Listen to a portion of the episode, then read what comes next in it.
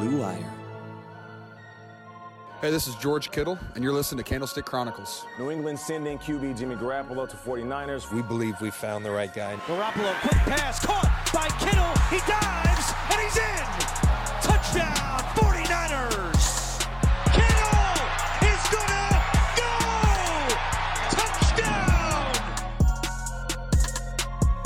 What's going on, everybody? Welcome back to another episode of Candlestick Chronicles, the 49ers podcast on the Blue Wire Network. My name's Chris Biderman. I cover the 49ers for the Sacramento Bee.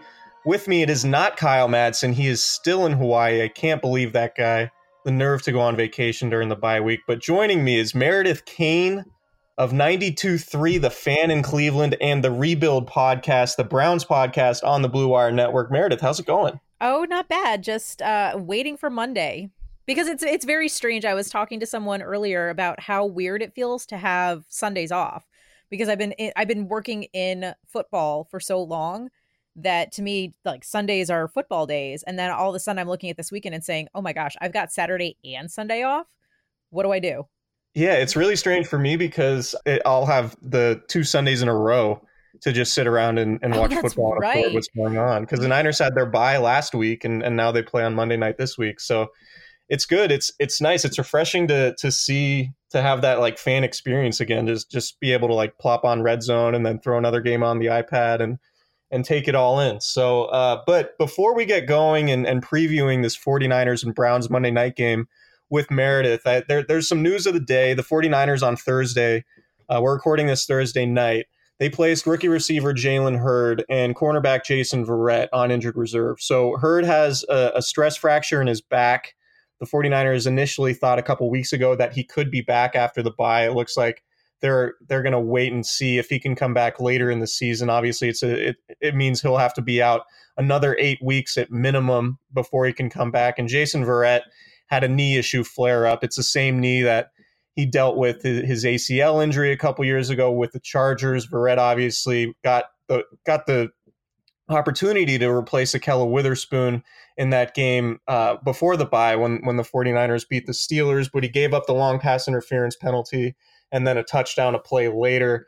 Um, so he's going to be out for a prolonged period of time. I would imagine Verrett's season is over, just given his lengthy injury history, and we'll have to see if he has a future in the NFL going forward, given all the injury issues in his past, including now the ACL again following last year's Achilles injury. So the 49ers depth is going to be challenged a little bit. If if there is a silver lining, I don't think either either of these guys would have played on on Monday, but it is a hit to the depth.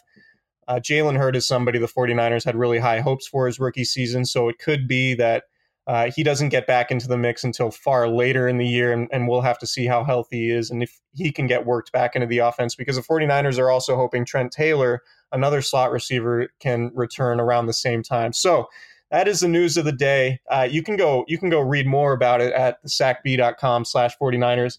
Um, shameless plug alert. I apologize for that. But we brought Meredith here to talk about the Browns because she is our resident Browns expert. Uh, she is very I mean, much expert ingrained. Is a little bit far. I, I appreciate it. I don't know if I'd say expert. Well, you're you have a Browns podcast. That's you're true. ingrained in Cleveland. You're very familiar with with what the fan base is feeling uh, in that part of the country. That's true. I have curious. I have trouble taking credit and calling myself an expert in just about anything. Well, so what is what what's the feeling just in Cleveland right now about this Browns team because they came into the season with extremely high expectations just given how talented the roster is, how last season ended. Then they get blown out in in week 1 and then a couple uneven performances against the Jets and the Rams. Then they have a really nice win on the road against a really good Ravens team and now despite maybe sputtering out the gate, they're 2 and 2 and tied for the lead atop the AFC North just where are people at with with this Browns team in Cleveland and, and what are they expecting from them going forward? I think there's a lot of renewed positivity in Cleveland. Uh, going into the season, there was very high expectations, and I think it was really disappointing in Week One to not see the Browns be what we thought they would be. And now, and after Week Four, that I mean, man, that game against the Ravens is exactly what everyone was expecting out of the offensive line. Uh, it's what everyone was expecting out of the defensive line, and I think there's a lot of confidence out of that too because in Week Three I mean, the entire secondary was out. It was all backups. And then going into last week as well, three quarters of that secondary were still backups. And to see them perform like that and to see them, you know, hold up like that gave a lot of renewed confidence with that. And then the offense was just clicking against the Ravens over and over and over again. And I think that has really brought in a lot of positive feelings. I think people are feeling really, really good uh, about this Monday night game. And I think that uh, I, I think people are expecting the Browns to kind of build off of the momentum that they had against the Ravens. So I mean, it's it was a little down at first. Uh, people were not happy about like that was like one of the weirdest things. And uh, Peter and I talked about that on the Rebuild podcast in week two about uh, how the team won we were looking at it and saying we don't feel good about this win. Like this is a really annoying thing to have a win and not feel good about it. So I think the the game against the Ravens was exactly what this town needed to renew their spirits and to renew their positivity about this team. Yeah, and, and I think these teams are really similar just in that they haven't really been able to play consistently on a on a weekly basis to this point. The 49ers have have been pretty good against pretty inferior opponents to this point. They're third in the league in scoring, uh, eighth in the league in opponent scoring, third in the league in total defense, and fourth in the league in total offense. So it's a balanced team right now. But that being said, their wins have come against Tampa Bay, Cincinnati, and, and Pittsburgh, who I think are three and eight combined. And obviously, Tampa Bay is looking a lot better after you know beating beating Tampa Bay in that opener is looking a lot more impressive than uh, than we initially thought, just given that Tampa Bay just beat the Rams on the road. But I, I look at these two teams, the 49ers and Browns, in, in a very similar scope in that they're very talented teams. Uh, they have been really inconsistent. They they have uh, offensive minded head coaches who Kyle Shanahan has a longer track record of success than, than Freddie Kitchens, but Kitchens is somebody who's been on some really good staffs. Um, I just I, I don't know what to make of this game because these teams have both gotten off to roller coaster starts to their season, and I'm not sure which one's going to play better on Monday night because the Browns are coming off a really nice win in Baltimore. The 49ers are coming off their bye week following a sloppy performance against the Steelers in which they turned the ball over five times and still managed to win, thanks largely to Mason Rudolph not being particularly good in his first start and getting a late fumble uh, forced by Arik Armstead that set up the game winning touchdown with just over a minute left in the fourth quarter. But I don't know which team is gonna is gonna play well, which what which is what makes Monday's game so intriguing from my standpoint. I honestly think it's going to come down to coaching uh, because when you look at these teams, I feel like they're very evenly matched. Like you've got a, a, handful of superstars on each team. Like the, the Niners have George Kittle and you've got Jimmy Garoppolo. When he's healthy, he looks great. And then on the Brown side, you've got Myles Garrett, you've got OBJ. Uh, hopefully Jarvis will be back, but I doubt it. He's still in concussion protocol. Uh, but just talent wise, I feel like these teams are very evenly matched. Uh, I do think it's going to come down to coaching because I think that's what did the Browns in during week one is that Vrabel outcoached Freddie Kitchens. I don't think that he was prepared for that level of NFL coaching in his first game. And Kyle Shanahan has more head coaching experience and just has more coaching experience in general than Freddie does. So I really do think that it'll it's gonna come down to the to the coaching in this game. Yeah, and I also think that the injuries could could be massive too. You mentioned Jarvis Landry. The the 49ers uh, on their side, they're going to be without their left tackle Joe Staley, their veteran, their six-time Pro Bowl left tackle. Uh, pray for Jimmy. Pray for Jimmy G then, because Myles Garrett might put him in a body bag. Well, well, we'll talk about that in a second, but I, I want to bring up another point and talk about Odell Beckham Jr. because the 49ers are also missing a starting cornerback in Ahkello Witherspoon, who's going to be out for – at least a few more games with a foot injury suffered in that in the second half of that Steelers game.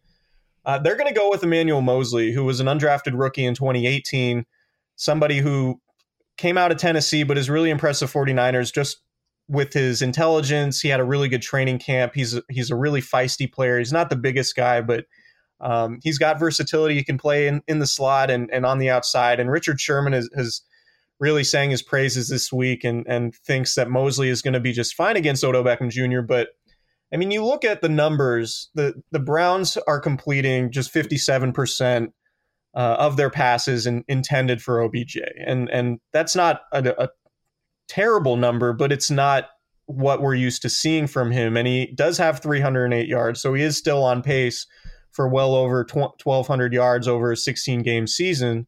But with just one touchdown, that long 89 yard touchdown coming against the the Jets in that Monday night game a few weeks back. I mean, what what have your impressions been of, of Odell Beckham Jr. and, and why hasn't he gotten going uh, the, at the same level that he did with the Giants when uh, you know I think there was a while there where he was averaging well over 100 yards per game with New York.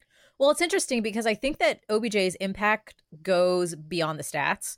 Uh, if you look at the game, especially last week, uh, he drew defenders away from Nick Chubb. He drew defenders away from the tight ends. Like the Odell Beckham Jr. is the reason that Ricky Seals Jones was open for a 56 yard reception. Uh, if you look at the stats cast, someone uh, tweeted out a GIF of it, which I watched probably a hundred thousand times because I loved it so much. But OBJ had this incredible cutback that drew a safety away from Ricky Seals Jones that left him open. And so I think that's really one of the amazing things that OBJ has done for this offense is that everyone expects Baker to target him every single time. And I think Baker knows that and OBJ knows that. So he has put himself in a position to draw the defenders away from the rest of the offense to allow Baker to spread the ball out more. Because I want to say in the last game, uh, it was almost even amongst six different guys on their offense. Like Jarvis was getting touches, Ricky Seals Jones was getting touches, uh, Nick Chubb was getting touches. OBJ got two receptions for 20 yards, which doesn't look great on paper, but he was the reason that a lot of these other guys were open. They he was the reason that Nick Chubb was able to find these holes. So even though he hasn't been putting up huge numbers the way he has in New York, he's been making a massive impact on on the field. So I have been extremely excited with just how he's been playing. And I just love that he is been so unselfish because that just goes against everyone saying, oh, OBJ is a selfish player. He wants all the touches, he wants all the receptions. And I mean, and I'm sure he does because he likes padding his own stats, but he cares about winning more. And I think that's what we're seeing in Cleveland is that he's willing to be the target for the the other team's defense in order to leave the other guys open and i and i think that's what he's been doing and i think that's the impact so to say that he hasn't gotten going i don't think is really fair because i think he has i just think that freddie is using him differently than he was being used in new york and I, it was very successful uh, against the ravens yeah, the, the 49ers were very interested in, in trading for OBJ in, in the offseason when it was clear the Giants were making him available. And and to your point, they're very particular about the type of star players that they might target in trades, right? Like like the all the team first stuff that you mentioned, putting winning first and all that is something Kyle Shanahan and John Lynch really value, which is you know why they didn't target Antonio Brown or or maybe why they're not eager to throw two first round picks to the Jaguars for Jalen Ramsey, despite having an apparent need at cornerback.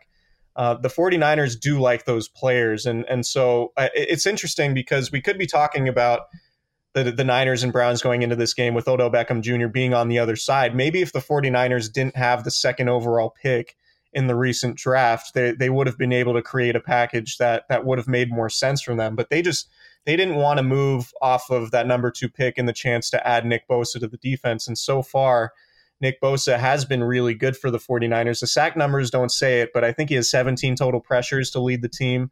Um, he's been playing in, in roughly half the snaps, maybe a little bit more than half because he was coming off a high ankle sprain in the uh, it, from that that he suffered early on in training camp. And so after the bye week, uh, he hasn't been on. He wasn't on the the practice report on Thursday. And and so I bring up Bosa because to a larger point, the 49ers pass rush has been really good and much improved from last season. It was an obvious area of concern for them. And now the Browns come in with a really good group of receivers, a good quarterback, a good running back. But I do think if there's a weakness on on that team or on that offense, it is the offensive line. And if the 49ers are, are going to beat Cleveland, it's going to take a really uh, encouraging performance from that defensive front. That could include a healthier Nick Bosa than they've had the first three weeks. So, Meredith, I'm curious what you think of, of the Browns' offensive line, how it's been playing this season, and what their approach is going to be going into Monday night. Uh, it they were really disconcerting in the first two weeks. Uh, it didn't help that Greg Robinson got thrown out of the game uh, against Tennessee uh, for what was it, kicking a guy in the head? I think I can't remember because both he and Myles Garrett got thrown out for really stupid penalties, and it made me so upset. But uh, the offensive line has really been a concern uh, ever since the Browns lost Joe Thomas. To be honest, it, it's one of those where you know, the left tackle is the most important position and they've been struggling. They have tried uh, a, a rotating cast of characters between the right guard and the left tackle, and they've settled on Greg Robinson. And I still, I don't know. I, I still don't know how to feel about him just because it's been uh, of all of the elements of the Cleveland Browns team. I still say that the I still think that the offensive line is a little bit of a concern. So I am I am a little worried about that. Uh, so I am hoping that they can kind of hold up against the Niners on Monday. That's always going to be, I think, the concern every single week for for Browns fans because that's just the the one area that they haven't seemed to figure out yet. Okay, well, before we talk about the Browns defense, let's take a quick break. When you're selling online, getting your orders out can be a real pain, time consuming, expensive, so many carriers to choose from. How do you know you're making the best choice? That's why you need ShipStation.com. It's the fastest, easiest, and most affordable way to manage and ship your orders. ShipStation helps you get orders out quickly, save money on shipping costs, and keep your customers happy. No matter where you're selling, Amazon, Etsy, or your own website, ShipStation brings all your orders into one simple interface, making them really easy to manage from any device, even on your cell phone. ShipStation works with all the major carriers, including USPS, FedEx, UPS, even Amazon Fulfillment, so you can compare and choose the best shipping solution for you and your customer. They even offer big discounts on shipping costs. Now, any business can access the same postage discounts that are usually reserved for large Fortune 500 companies. You'll always know that you're getting the best deal. No wonder ShipStation is the number one choice of online sellers. You'll ship more in less time with the best rates available.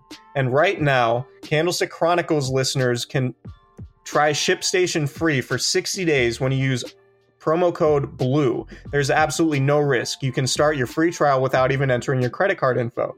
Just visit shipstation.com, click on the microphone at the top of the homepage, and type in BLUE. That's shipstation.com, then enter promo code BLUE. Shipstation.com, make ship happen. Indochino was founded on the belief that you don't need to spend a fortune on a custom wardrobe it's really important for me when I'm covering a game or or having a, a meeting with important people that I'm dressed well because when you dress well, and football players say this all the time, when you look good, you play good. It's similar for us in the non-sports world.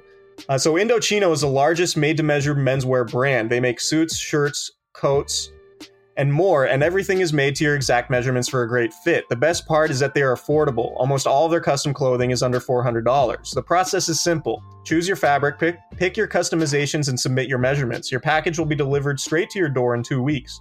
You can get measured and design your suit at your nearest Indochino showroom or do it all yourself online at Indochino.com.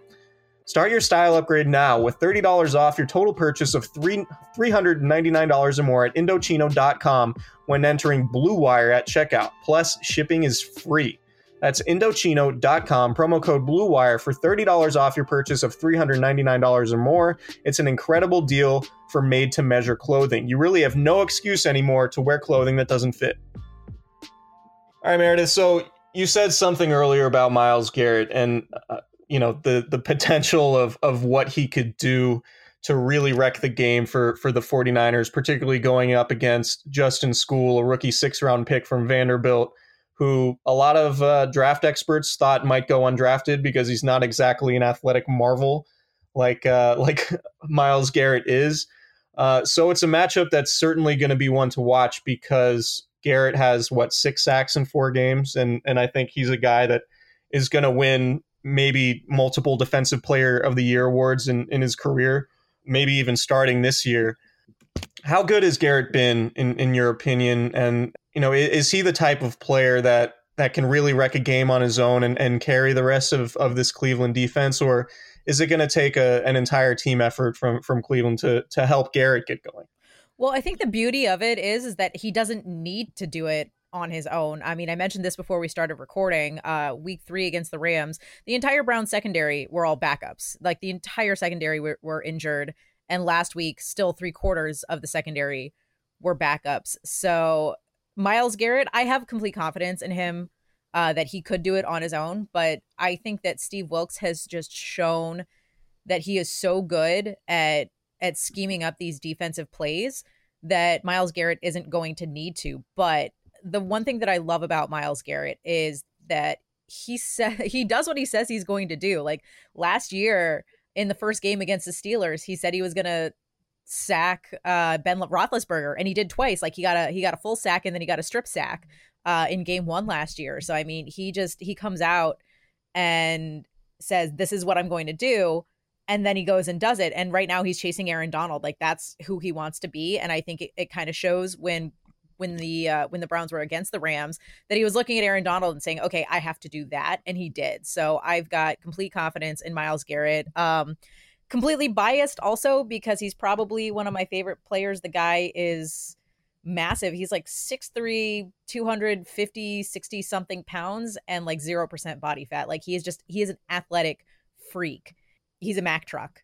You know, he's he, he has the ability to put quarterbacks in a body bag if he wants to. Uh, and he's just he's a massive human being and he is so athletic and he's got a great defense around him. Uh, I think that as the Browns defensive line starts to get healthier and we and the starters start to come back, I think that's when teams need to start really, really being afraid.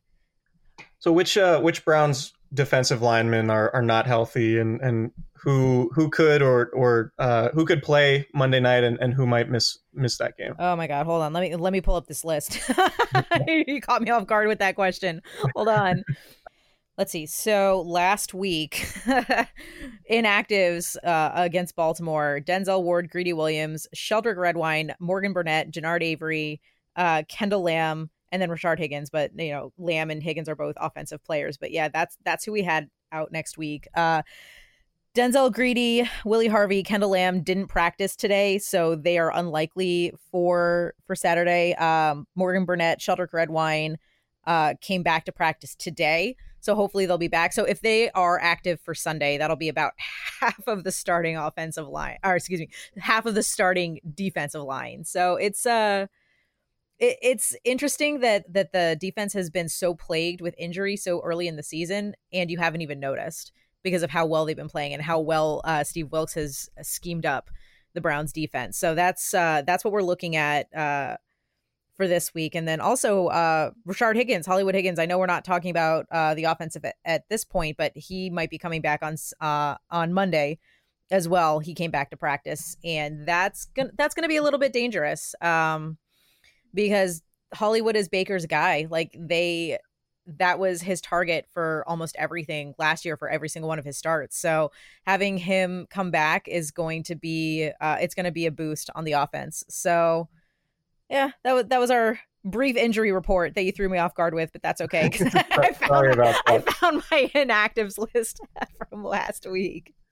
I do want to make a, a, point about Myles Garrett because I mentioned the 49ers came came sort of close to to making a significant trade offer for Odell Beckham Jr. in in the offseason before he went to the Browns.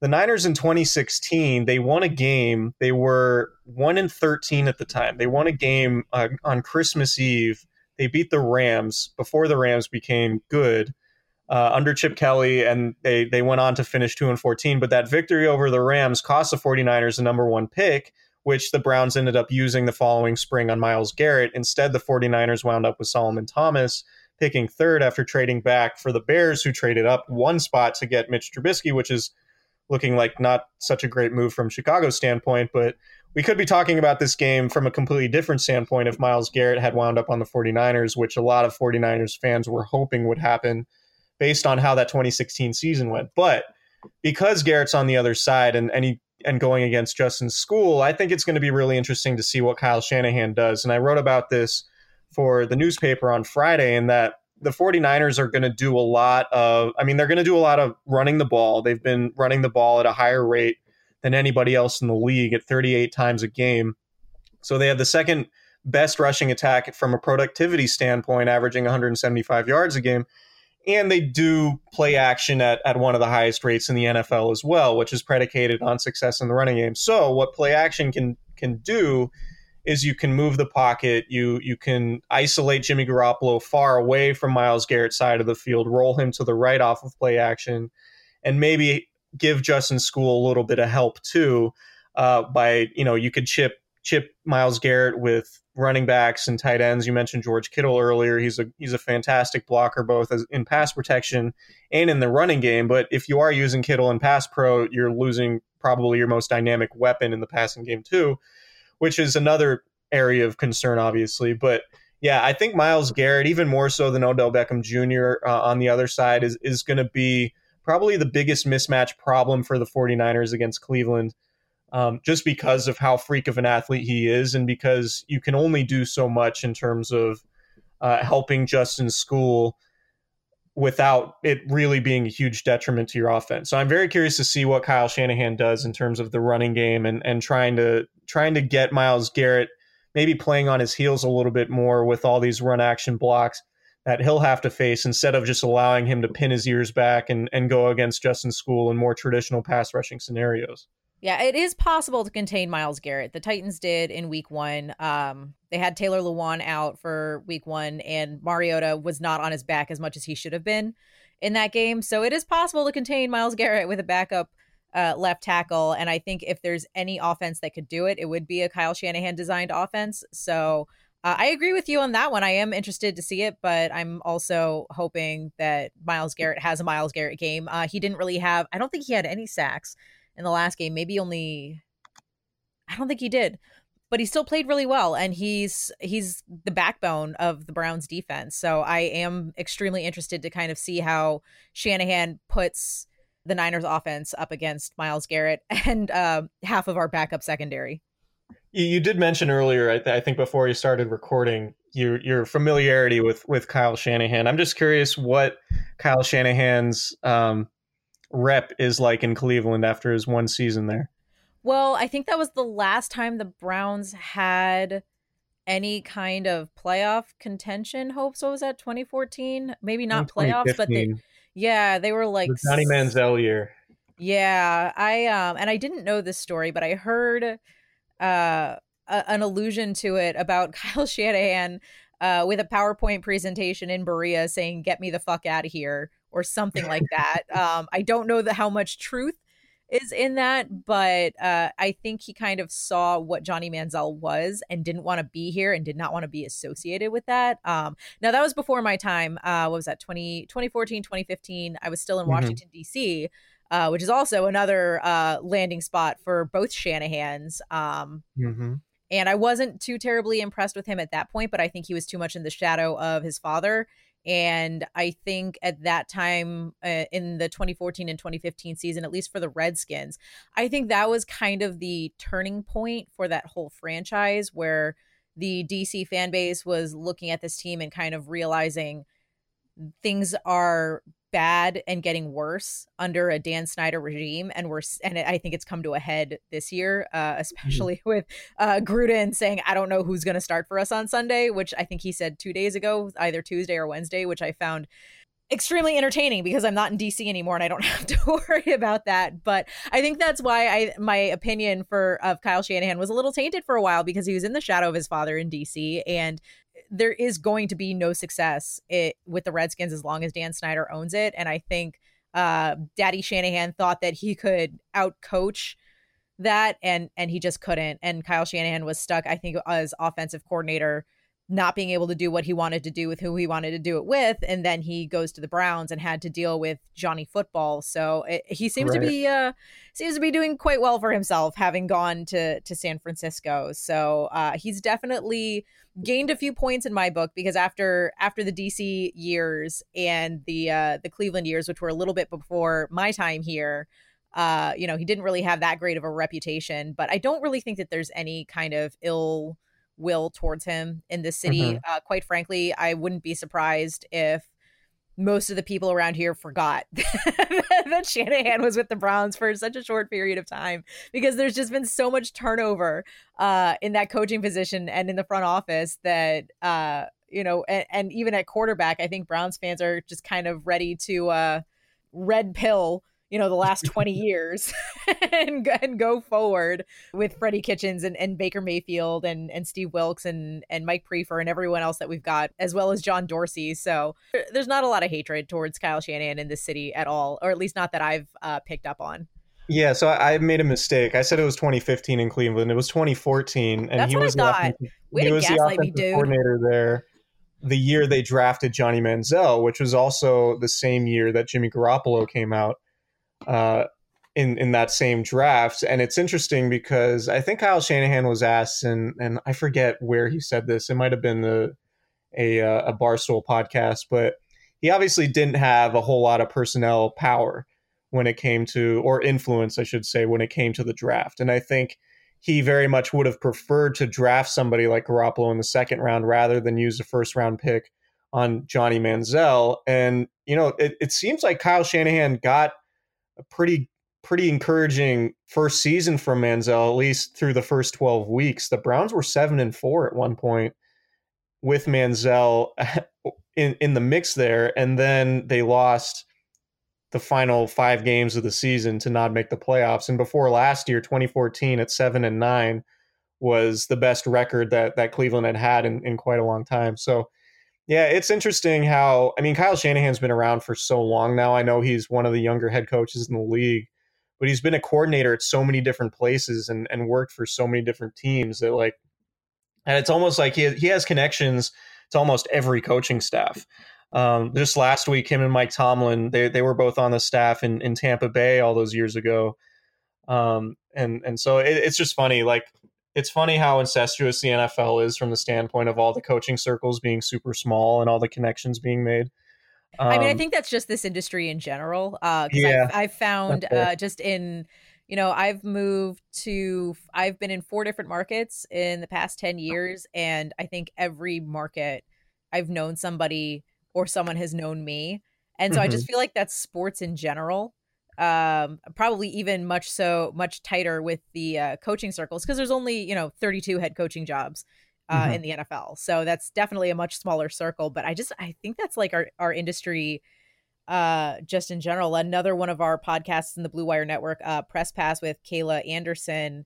Uh, she knows like half the people that I work with up here in in uh Cleveland, and I know most of the people that she works down with in, in Nashville because I was in Nashville for a year. So it's funny when you kind of like talk to other people just in this industry finding out like who knows who and how everyone knows everyone it's it's a really interesting thing and and i think that we see that with the with the head coaches too and uh but not to completely derail the conversation which i did a little bit i apologize but no, the the one thing about Kyle Shanahan is I don't feel like he gets enough credit uh, just because of how many places he's been, and he didn't have immediate success like like uh, Sean McVay. So like Sean McVay comes out as this millennial head coach and is immediately, you know, making the Rams look like the Patriots like right out of the gates, and Kyle Shanahan has that same kind of head coaching talent that Sean McVay does, but he didn't really have the uh, immediate success right out of the gate. He went from you know offensive coordinator from this team to this team to this team to this team, and he's just Mhm. been bouncing around so much that he's finally found a place where he's starting to to put things together and, and look like you know real veteran head coach. And people forget how young he is, and they're so obsessed with Sean McVay that you forget that Kyle Shanahan is still really young. Like I don't think he's quite in the millennial status that McVay is, but I think because he's had to move around so much and he's had so much failure 1st I don't think mm-hmm. he gets the credit he deserves. And you know, everyone everyone loves a, an attractive millennial like head head coach, right? Well, Shanahan turns 40 in December, but he was So I he's mean, like borderline because I think the like older generation or like the older set of millennials are like pushing mid thirties right now. Yeah, well, I, I think Shanahan acts like a millennial. Like he listens to Lil Wayne. Um, he wears Yeezys when he's My not man. to he- My man. yeah. Uh, you know, he hangs out. He throws a party every year uh, after final cuts are announced at his house. He uh, he's been known to get after it here and there at, at you know different functions. Would Um, you would you go to a party that was co-hosted by Kyle Shanahan and Sean McVay? Like what Yes, kind of party would like that? I just imagine. I mean, I've been to the I just- combine and the owners' meetings, which is more or less what what that is. what that but- yeah I, i've never made it to the combine that's one of the uh, one of the things on my bucket list as a as a sports media member so i would love to go to the combine um even It and it's fun. You will see you will see some things that like you, you'll walk into a restaurant or a hotel lobby and you'll just see these NFL power brokers just wandering around.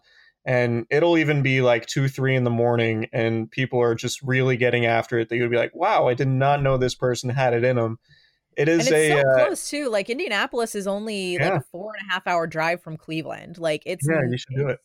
It's an But easy day trip. I just have to convince my boss to let me go. Be like, hey, give me a few days off so I can, you know, go out to the combine. Yeah, well, the, to your point though about about Shanahan maybe being overlooked a little bit, McVay was a, an assistant under him. You know, like McVay is running the offense that he learned from Kyle Shanahan, and So, so, they I- would throw a party together, is what you're mm, saying. oh yeah, I mean they're close. I don't know that they're like best friends, but they're definitely close. And and there's a I like to imagine that they are. What's that? I like to imagine that they are. That they're BFFs. Oh yeah.